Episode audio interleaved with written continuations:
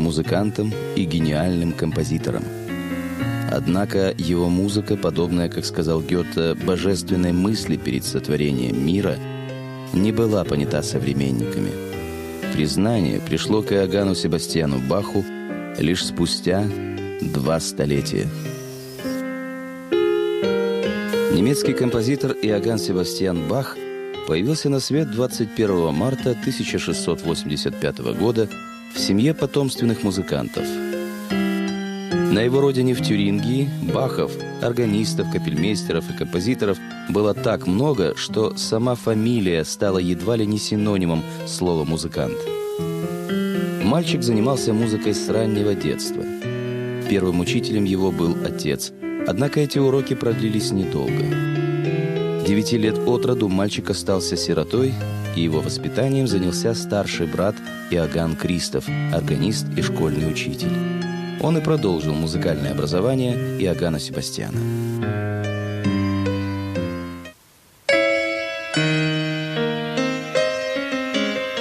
Через несколько лет юный музыкант, получив рекомендации педагогов, отправился для продолжения учебы в Люнебург – по дороге он посещал соборы, чтобы поближе познакомиться с устройством органов, которые интересовали его все больше и больше.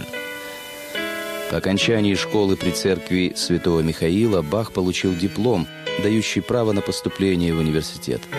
Но воспользоваться им молодому музыканту так и не удалось. Он был вынужден самостоятельно зарабатывать на жизнь исполнением музыки, и поэтому все силы направил на совершенствование мастерства – течение нескольких лет Бах, сначала один, а затем с молодой женой Марией Барбарой, переезжал из одного небольшого городка в другой, довольствуясь должностью органиста при церкви. Служба была несложной и не требовала особого умения, но Бах вносил в нее творческий пыл и фантазию, что вызывало недовольство бюргеров и церковнослужителей. В этот период начал развиваться и композиторский талант Баха – Исполнение им одной из первых кантат привело в изумление слушателей. Так свежо и необычно она звучала. В возрасте 23 лет Бах поступил на службу герцогу Веймарскому.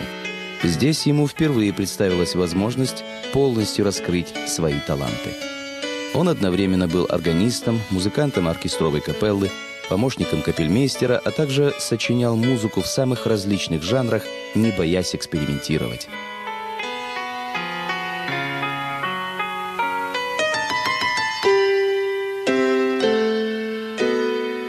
После переезда в Кэттон Бах лишился возможности исполнять и писать столь любимую им органную музыку. При маленьком захудалом дворе принца Кэттонского не было органа.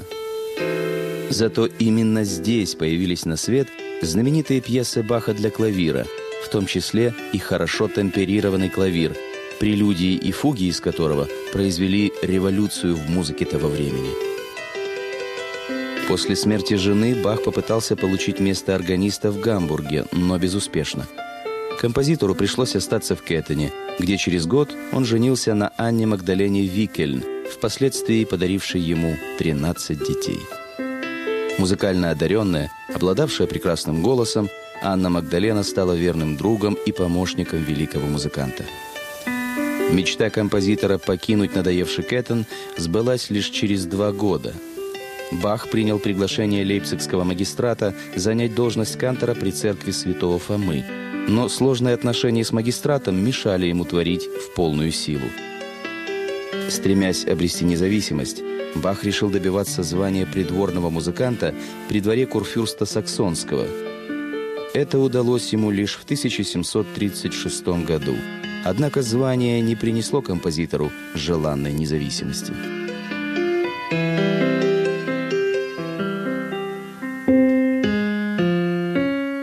Несмотря на мелкие жизненные неурядицы, великий композитор продолжал писать музыку. Из-под его пера выходило огромное количество произведений, в том числе и знаменитые «Страсти по Иоанну», «Траурная ода», «Страсти по Матфею». В последние десятилетия жизни Бах почти не выходил из дома. Единственными нитями, связывавшими его с внешним миром, были жена Анна Магдалена, сыновья и несколько учеников – В 64 года из-за болезни глаз Иоганн Себастьян почти полностью ослеп.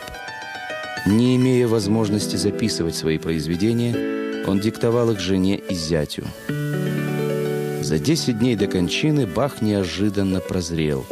Он попросил отдернуть шторы, привстал с постели и стал жадно всматриваться в окно, за которым виднелся летний пейзаж. Но улучшение было недолгим. Несколько дней Бах провел в забытии. А 28 июля 1750 года в городе объявили «Господин Иоганн Себастьян Бах покинул мир живых». Незадолго до кончины Бах позвал зятя и ноту за нотой продиктовал хоральную обработку на тему «Когда мы в тяжелой беде». Потом, подумав, попросил зачеркнуть название и написать другое «Перед троном твоим предстаю». Это произведение стало последним из более чем тысячи творений великого композитора.